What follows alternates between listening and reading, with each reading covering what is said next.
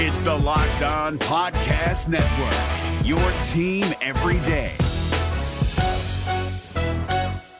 We're driven by the search for better, but when it comes to hiring, the best way to search for a candidate isn't to search at all. Don't search, match with Indeed. 93% of employers agree Indeed delivers the highest quality matches compared to other job sites, according to a recent Indeed survey. And listeners of this show will get a $75 sponsored job credit to get your jobs more visibility at Indeed.com slash podcast. Just go to Indeed.com slash podcast right now and support our show by saying you heard about Indeed on this podcast. Indeed.com slash podcast. Terms and conditions apply. Need to hire? You need Indeed. Kyle Crabbs here, host of Locked On NFL Scouting. Join Joe Marino and me every day as we provide position by position analysis of the upcoming NFL draft. Check out the Locked On NFL Scouting podcast with the draft dudes on YouTube or wherever you listen to your favorite podcasts. Uh, I'm going to say no one's better than me. yeah, let's go. Blow up.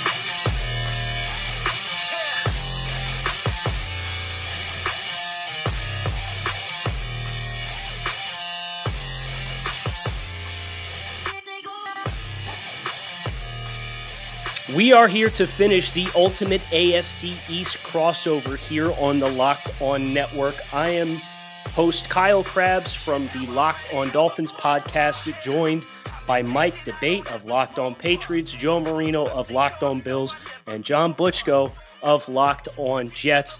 And we have been spending this entire week working our way through each team specifically in the AFC East getting impressions. You know, that's saying keep your friends close and your enemies closer. Well, we're we're real close this week here on the AFC East crossover. Uh, today we're talking about the Miami Dolphins, who finished last in the division in 2019. They started the year 0 7, and it was about as ugly as you could possibly imagine. There was narratives of tanking and calls for the competition committee to get involved and investigate the Patri- or investigate the Dolphins. Sorry, Mike, it's just a natural reaction to assume we're investigating the Patriots. Yeah, and- I have a feeling that wasn't really a Freudian slip there, Kyle.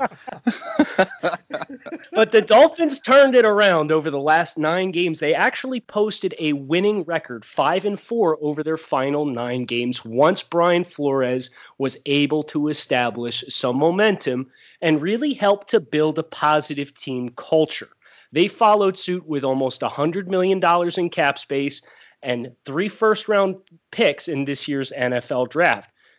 The direction that they have chosen to go is a fascinating one. They drafted Tua Tagovailoa with the number five overall pick in the 2020 NFL draft, and many of the moves that they have made on both sides of the football indicate they're a team that wants to play multiple on the defensive side of the football, a very New England Patriots style defense. They're coveting the secondary over pass rush. And on the offensive side of the ball, they're going to try to emulate a lot of what Tua had at his disposal at Alabama with a power run game, all RPO heavy. They're going to give Tua the chance to be the successful quarterback he was doing the same concepts he did at college. A novel idea, giving a, a player a chance to do what he does best to best have ch- chances for success. Whether or not that materializes is up in the air due to the ongoing COVID 19 pandemic, the lack of rookie camps, OTAs. Every team is starting from square one in training camp. We've lost time, and how that impacts the Dolphins is going to be a big storyline for 2020. And what I'd like to do now is talk to each one of my co hosts on today's show about their own teams and their own rebuilding processes before we talk about how the Dolphins sit amongst this division in 2020. So I'm going to start with Mike. Mike, thanks for joining me today. And I want to ask you looking at the Patriots, obviously, so much success over the past two decades, but they, having lost Tom Brady this offseason, having lost Dante Scarnecchia this offseason, their offensive line coach, a lot of overhaul. They saw some of their defenders head down south to join Miami and the Dolphins defense. But this team, you know, they were kind of strapped for cash this offseason. And they managed to get Cam Newton on a very team friendly deal. And all of a sudden, this team opens up into a ton of cap space next year. And they have always been a team that covets drafting by volume.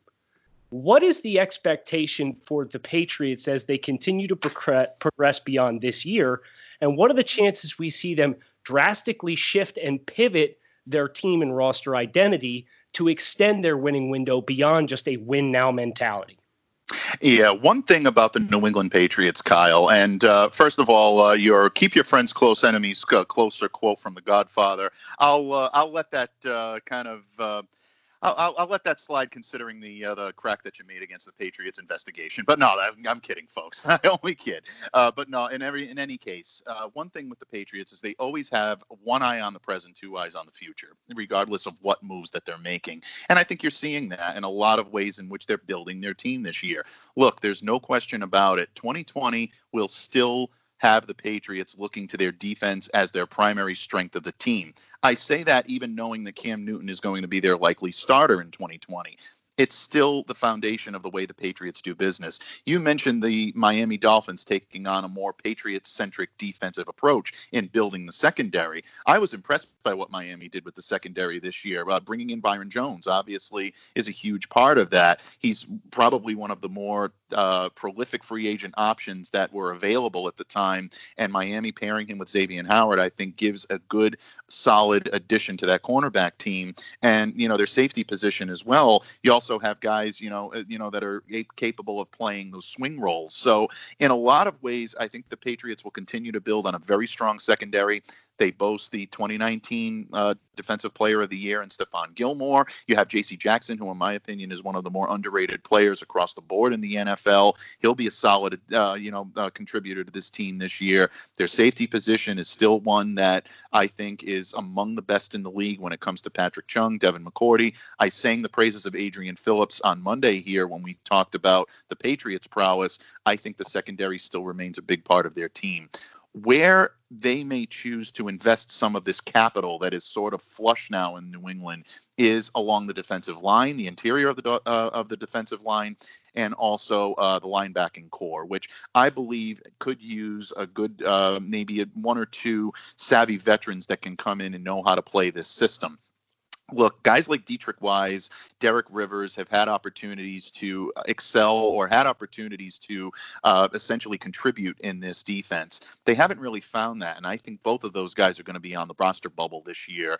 Uh, the Patriots definitely took a little bit of a step back in the interior with the loss of Danny Shelton. Beau Allen coming in should be able to at least be a stopgap in that uh, regard, but I think you may see them regress in terms of what they're playing this year. So would not shock me to see them maybe switch to 4-3 at times. They were very 3-4 heavy last year with those athletic linebackers that could step up, play the uh, the interior, but could also step back and maybe even play in the secondary if they needed to. I think they lost a little bit of the athleticism, losing guys like Jamie Collins and Kyle Van Noy, who is down in Miami now. I think those could uh, change the complexities of this team. On offense, I think you're going to see the Patriots try to envision what this team could be like under Cam Newton for the long haul. They have a great amount of flexibility with Cam. That deal that they signed him to is very low risk, uh, essentially committing a $1 million worth of cap space for a, a, a one year deal. And if for any reason it doesn't work out, or the Patriots decide that they really like what they have in Jarrett Stidham moving forward, and that Cam has been able to bridge the gap nicely to him, then they can cut that loose and not really, uh, you know, take too much of a hit. On the other hand, if Cam comes in and plays the way I think he's capable of playing and the way most people think he's capable of playing, this could be a longer term solution at the quarterback position than people think. Cam's only 31, can play at a high level. We've seen him do it several times. So if that's the case, then you're going to want to invest in players that can really make him the best possible quarterback that you can. If that's the case, I look for them to maybe bring in another tight end uh, down the line. Uh, Cam is very, uh, you know, adept at being able to throw to tight ends. Greg Olsen in Carolina was one of his favorite uh, uh, targets. I think you may see them invest in maybe extending some of the guys in the running game. This is going to be a big prove it year for Sony Michel, whether or not he's capable of being a feature back or whether or not a guy like Damien Harris, who essentially redshirted last year, is going to be able to come in. They have some cap flexibilities now. They're going to be committing likely, um, and at the time that we're recording this, it's still likely that Joe Thuney will play under the $14.78 million franchise tag on the offensive line that's something they're going to need to invest in, especially with a new quarterback like Cam or maybe even Jarrett down the line. You have to invest in the offensive line, especially with Dante Scarnecchia being absent from that coaching staff. And we talked about Dante yesterday. That's going to be a big part of what they need to do. So, again, I think the Patriots are going to invest as they always have. I wouldn't look for the big blockbuster type name, but the right players that can fit into this system. And quite honestly, Miami fans, I would get used to it because I think that's the approach that you're going to see Brian Flores take. I think you've already seen him take it a little bit, and the Miami Brain Trust is going to adapt that. It's going to serve them well. They've got a great nucleus down in Miami. I see a lot of a younger New England team there, and I'm not saying that derisively or I'm not saying that uh, to be pretentious. I'm saying it simply because it's a system that's worked for 20 years, and if Miami can figure out a way to harness that, uh, they're looking at a great number of success for a great number of years. Yeah, I think Brian Flores is the right mix of putting his own personality and spin on his locker room while adhering to even Chris Grier having some exposures to the Patriots and their, their style of team building, uh, kind of that drafting by volume. And when you have opportunities to avoid spending and, and you know capitalizing on the compensatory pick formula and and kind of turning that into an additional cash cow, which we've seen the Patriots do better than anybody. And how I mean, how many third round picks are they doing from compensatory picks because they didn't spend big to open free agency this year? It's at least two or three. So you know those kinds of extra picks uh, is definitely one area where you see the overlap in the ideology between what the Patriots have done for so long and how you're probably going to continue to see the, the Dolphins do it as Chris Grier and Brian Flores put their stamp on this team. Joe, I'd like to transition to you because I think there's interesting parallels uh, amongst each of the AFC East teams to the Dolphins and how the Dolphins are electing to build their program. But I look at the Buffalo Bills and they got a two year head start on their rebuild versus the Dolphins.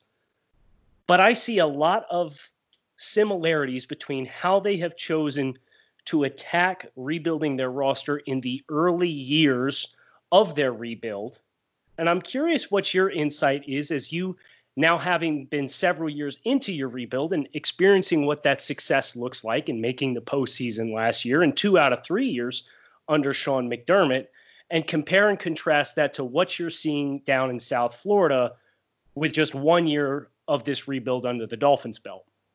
Yeah, you know, Kyle, I think there are a ton of parallels, and I think it starts at the starting. And who Sean McDermott and Brian Flores replaced. And we're going back to Rex Ryan and Adam Gase and both situations that ended poorly and situations that needed a lot of repair and a lot of controversial roster construction when it came to both Gase and, and Ryan. And so, you know, picking up those pieces uh, start from a very similar point in my view. And then you think about the guys that were hired, right? The NFL is out there hiring looking for offensive innovators, right? Uh, you, you, see Matt LaFleur and Sean McVay and uh, Cliff Kingsbury, and you, you, know everybody's an offensive guy. Kevin Stefanski, offensive guy. Well, not the Bills and Dolphins. They went out and got defensive-minded head coaches and Sean McDermott and Brian Flores, who, you know, obviously they have a great track record of defensive success from their, you know, their resumes before they got their head coaching gigs, but you know what they really shine or the area that they really shine is in terms of leadership and being the CEO of a football team and uh, establishing culture and, and being selective about the personnel that you bring in and that they have the right DNA and buy-in to create this this locker room and this environment where guys want to go and be the best version of themselves. And they buy in and they care about their teammates and they want to perform at their at their peak not just for their own their own careers, but because they care about the people in the building and, and it's this wonderful culture. And so I think like from the roots of the of where they, the teams both launched from, I think there's a lot of parallels right there. But then you start thinking about, all right, well, the Bills go into their first season under Sean McDermott and I'm sure you guys remember that there was a, a, day where they traded away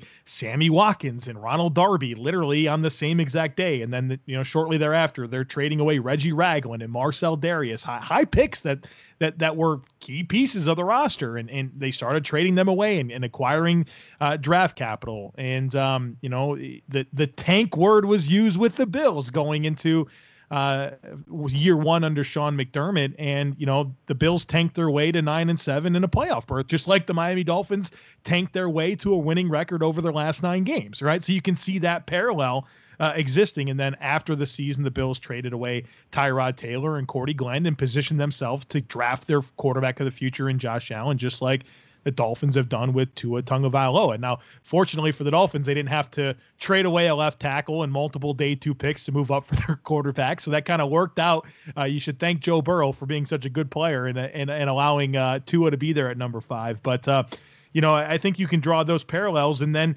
also just kind of you know, not that there's a lot of schematic uh, consistency between the Bills and Dolphins. I think they run very different offenses and defenses, but what I can tell you about both teams is they both have emphasized building the secondary just like the New England Patriots. And, you know, first order of business for Sean McDermott, the two of the first players that were signed when he was hired as head coach were Jordan Poyer and, and Micah Hyde, who have become one of the best safety tandems in the league. And really, I think the key to the Buffalo defense in terms of what they're able to do in, in disguise and coverage and how consistent they are. They drafted Tre'Davious White with the number one pick, and Meanwhile, you see the Miami Dolphins. They have Xavier Howard, who's one of the best corners in football, and they go give money, big money to Byron Jones, and they drafted Noah Igbinoghene in the first round, and you know they're they added Eric Rowe, and they moved Bobby McCain back to safety, and you can tell it's important to them to have these pieces in the secondary, just like the Bills. And so, you know, Kyle, I, I think it's interesting to to to bring up this parallel because maybe it's under discussed, but in reality, there are a lot of of uh, similarities in in uh, philosophy when it comes to what the Bills and Dolphins have done. They're just obviously at different points uh, as we enter the 2020 season. And John, I want to shift this conversation over to you. Uh, we spoke yesterday when talking about where the Jets and Dolphins stack up in the AFC East versus uh, the the Bills and Patriots, and and it, the consensus was there is a divide there for teams that are ready to win now and teams that are not ready to win now. What's interesting to me about the Jets and the Jets' position as a team and as a roster and as an organization is the Dolphins have a clear buy-in from everybody in the organization that all came in at the same time and all had familiarity with one another which led to this aggressive rebuild and buy in from everybody within the organization. You compare and contrast that to what happened in New York when they had a head coaching change. They struck out on a couple of their first attempts to hire uh, because they wanted, I believe, they wanted to keep Gregg Williams on as defensive coordinator of the staff. And they settled on Adam Gase to become the head coach. After that first uh, free agent window, they fire Mike Maccagnan and Joe Douglas comes in and runs his first draft. So you you saw the head coach and the GM come in at different time periods for the team.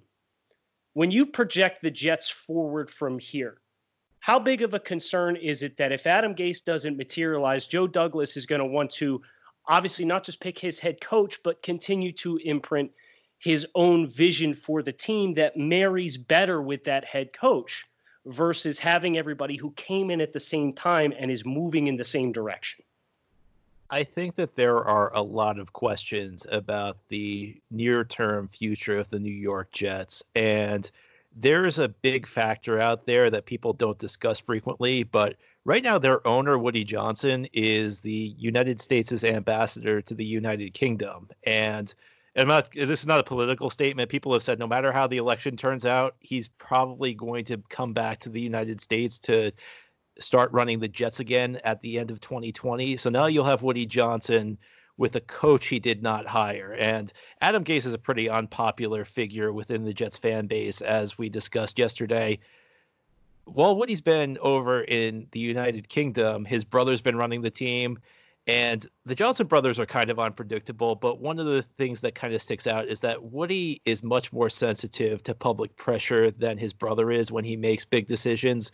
So if the Jets don't have a good year, it could be, you know, that, that there could be a, a lot of pressure coming from the fan base. And if Woody Johnson is back, that might not bode well for Adam Gase. Uh, so you know, there, there's a lot of there are lots lots of questions about the future of this franchise, and I look at the offseason Joe Douglas had. This was really his first full. This was really his first offseason with the Jets because Mike Maccagnan was fired after the draft last year, and the Jets let Mike Maccagnan. This you know sometimes you'll see teams make a change after the draft. Uh, the, you know the Bills let go of Doug Whaley after the draft a few years ago, but this was a situation where the Jets let Maccagnan spend a record amount of money in free agency. I think the Jets gave out something like 120 million dollars in guaranteed money, and then you fire the general manager, and that's just a move that leaves you scratching your head.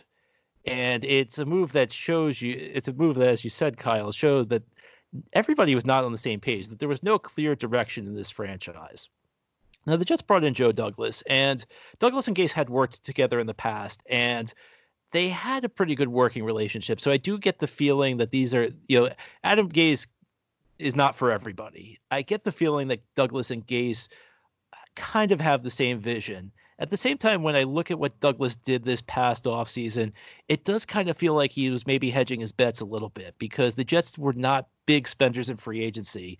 And they gave out a lot of short term contracts. In fact, almost all the contracts they gave out were either one year deals or they were multi year deals, but structured in a way that the Jets could cut these players after one year if necessary with minimal dead money. Pierre Desir came to the Jets on a one year contract. They re signed Brian Poole on a one year contract. They signed George Fant to tackle uh, on a multi three year deal, but they can cut him after this year only $2 million in dead money. They re signed Alex Lewis, who was a favorite of Adam Gase, multi year deal, but they can cut him after this year only $1.6 million in dead money. They can, uh, Breshad Perriman signs on a one year deal. So there's lots of flexibility.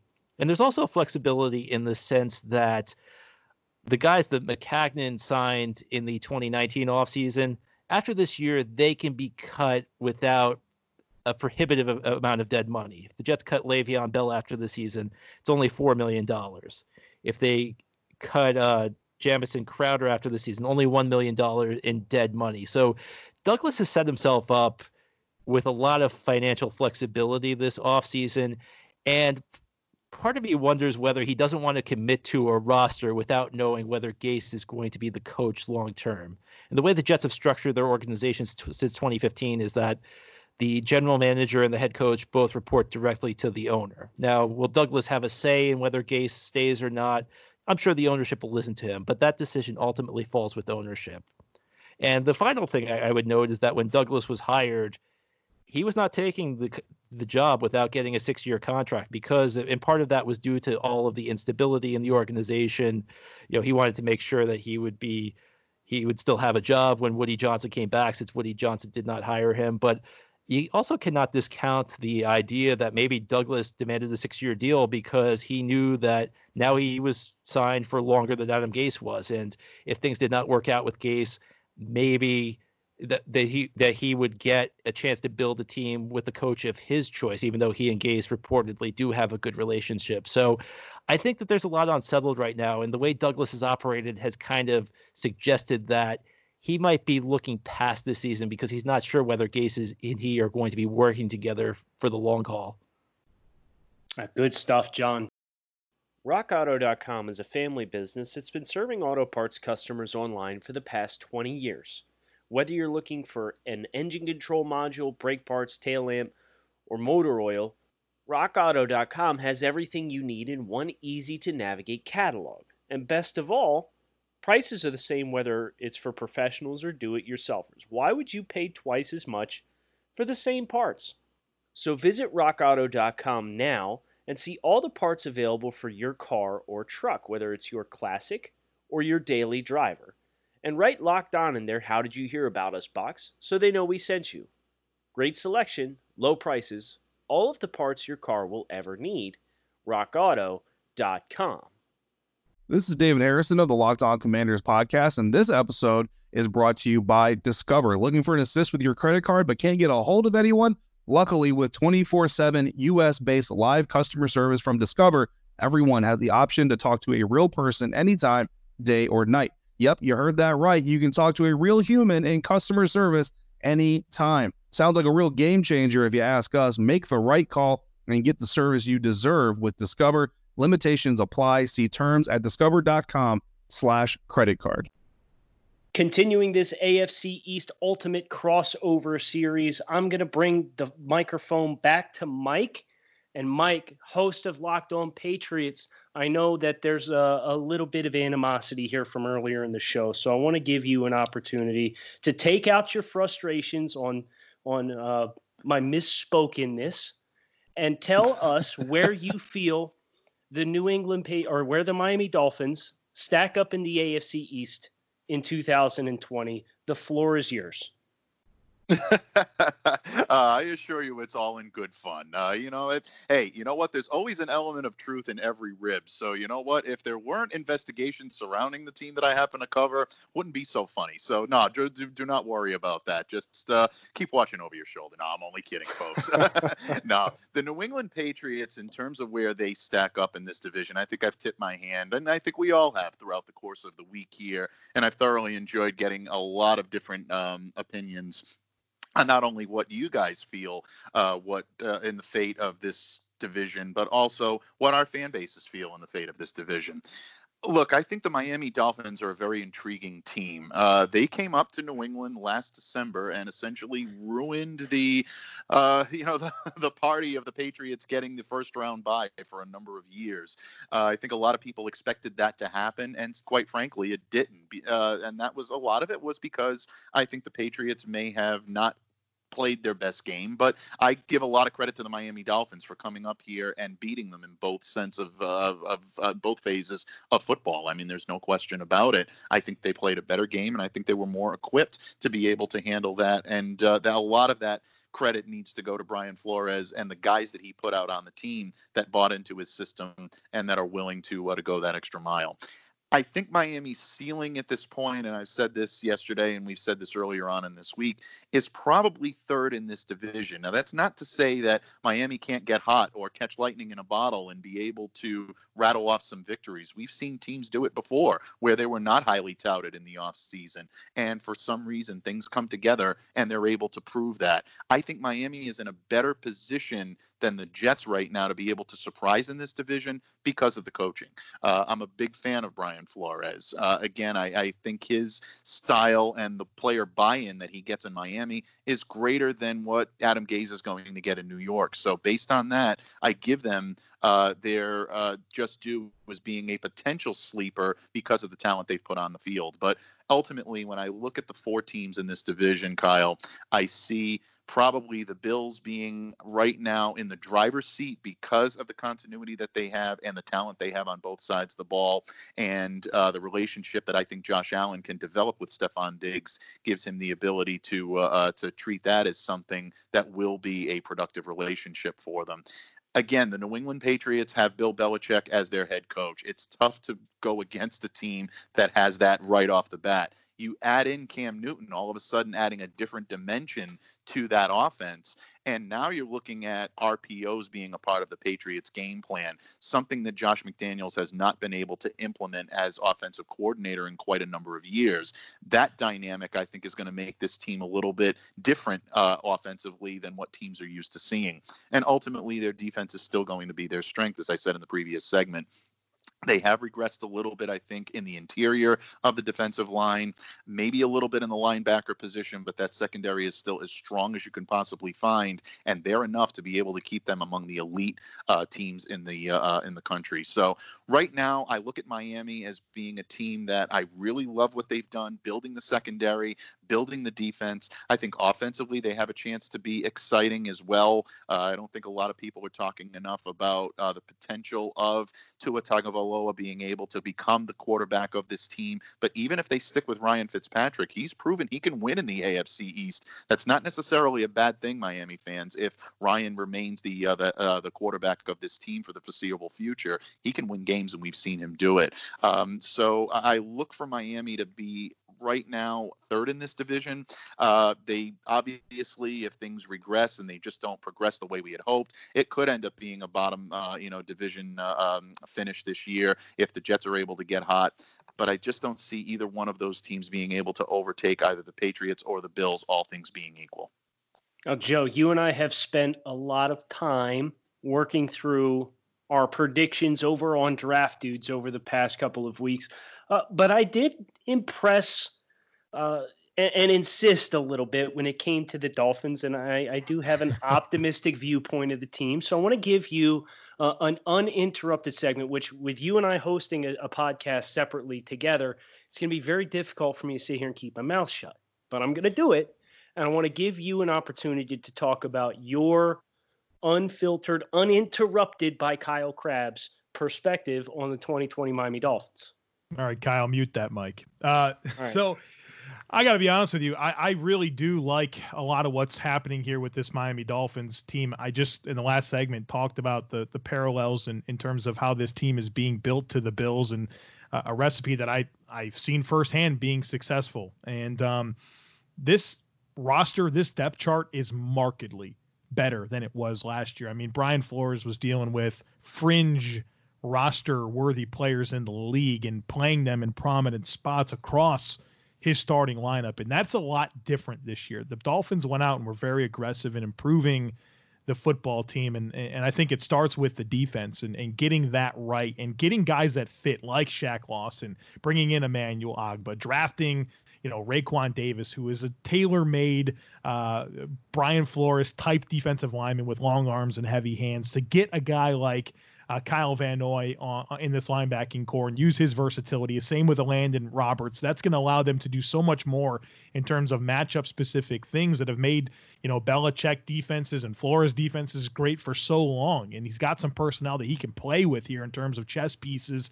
And then you know you got to love what they have there in the secondary, and of course the young talented player in Noah Igbinoghene to go with Byron Jones, who was one heck of a signing, one of the best man coverage corners in the league, one of the best tackling corners in the league. And so, um, you know, you, you have to like what they have there in the secondary. And in, in, a, pass happy NFL, you you've got dudes that can match up on the back end. And then offensively, you know, it's all about whenever Tua's inserted into this lineup. But I love what they've been able to do to make this a comfortable situation for him. I, I was very high on Tua um, in in the draft process and, and loved him as a prospect. Thought he was a high, high first round caliber quarterback, and now he goes into a situation that I think is beautiful for him with Chan Gailey as the offensive coordinator, uh, implementing the horizontal spread, getting the ball out of his hands quickly, but then complementing that with a power rushing attack that has these massive dudes up front with a good back in Jordan Howard and a really good complementary back in Matt Breida to do the pass catching stuff out of the backfield in, in, this horizontal spread. So,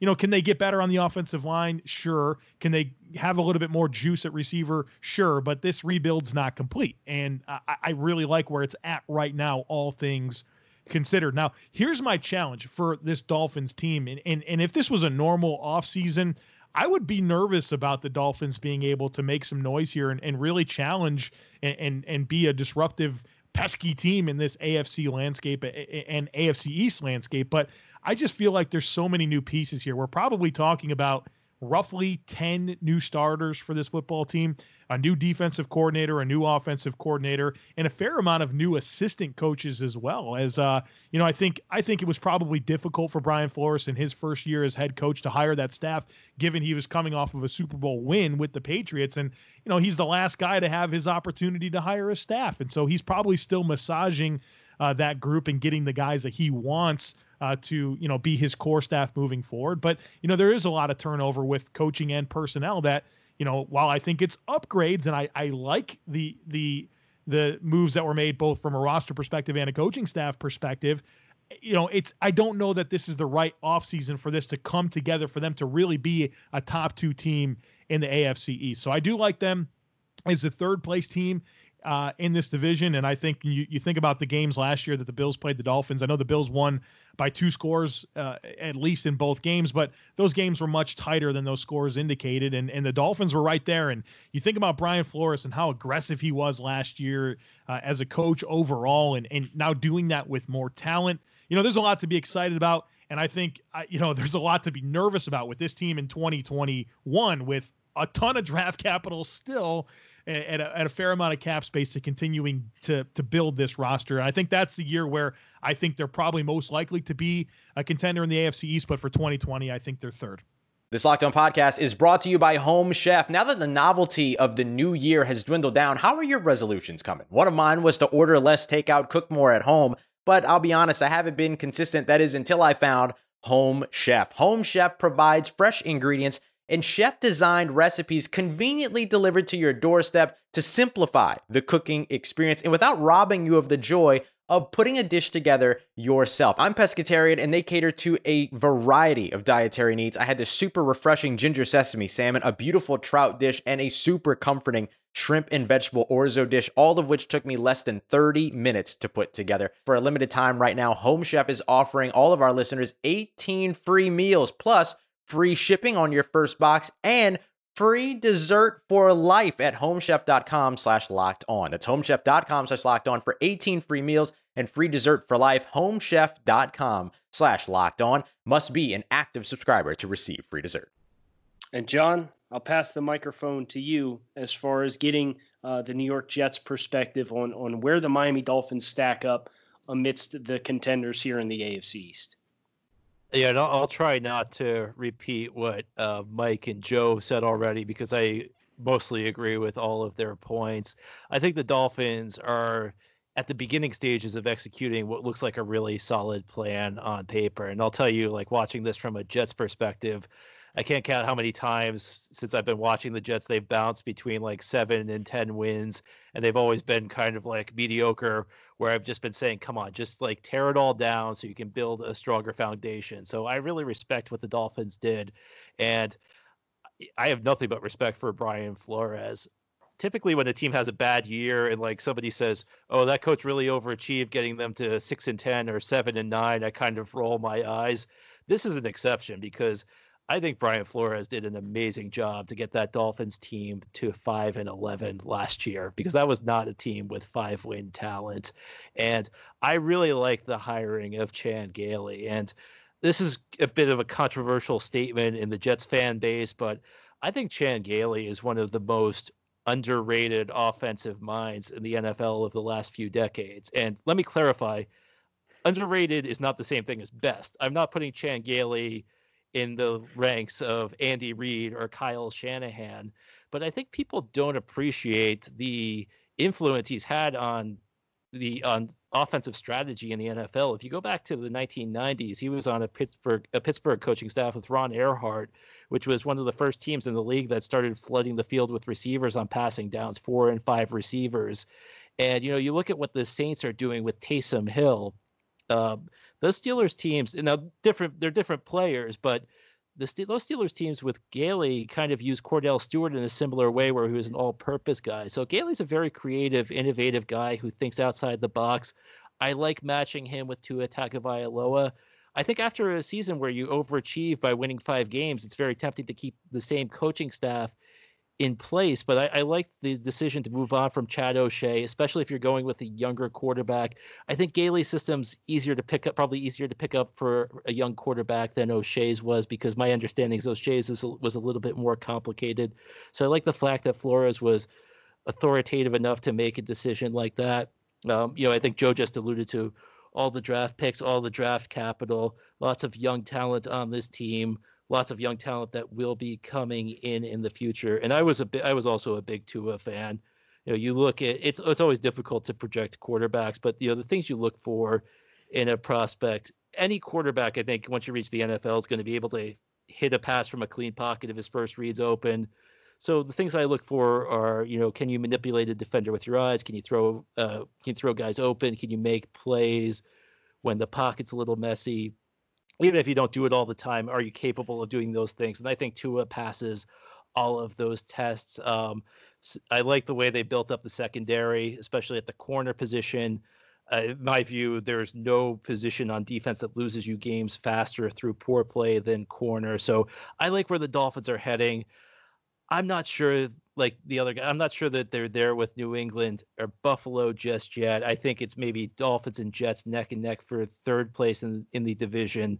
But I will throw in a caveat here is that I did not think the Dolphins could win five games last year, and many times in the NFL, when a team arrives, it happens far quicker than you expect it to. So I do think that there are pieces there to, where the Dolphins could conceivably put things together this year maybe have put together a winning record. Uh, but I think it's probably more likely that they'll be competing for third with the Jets.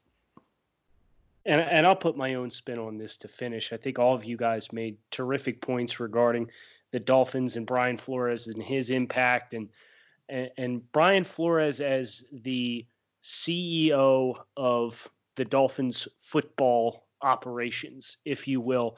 I think that's the biggest difference. John, you alluded to kind of the purgatory that you're in as one of these middling teams that's constantly chasing New England over the past two decades. And, oh, we're a couple players away. Let's keep spending.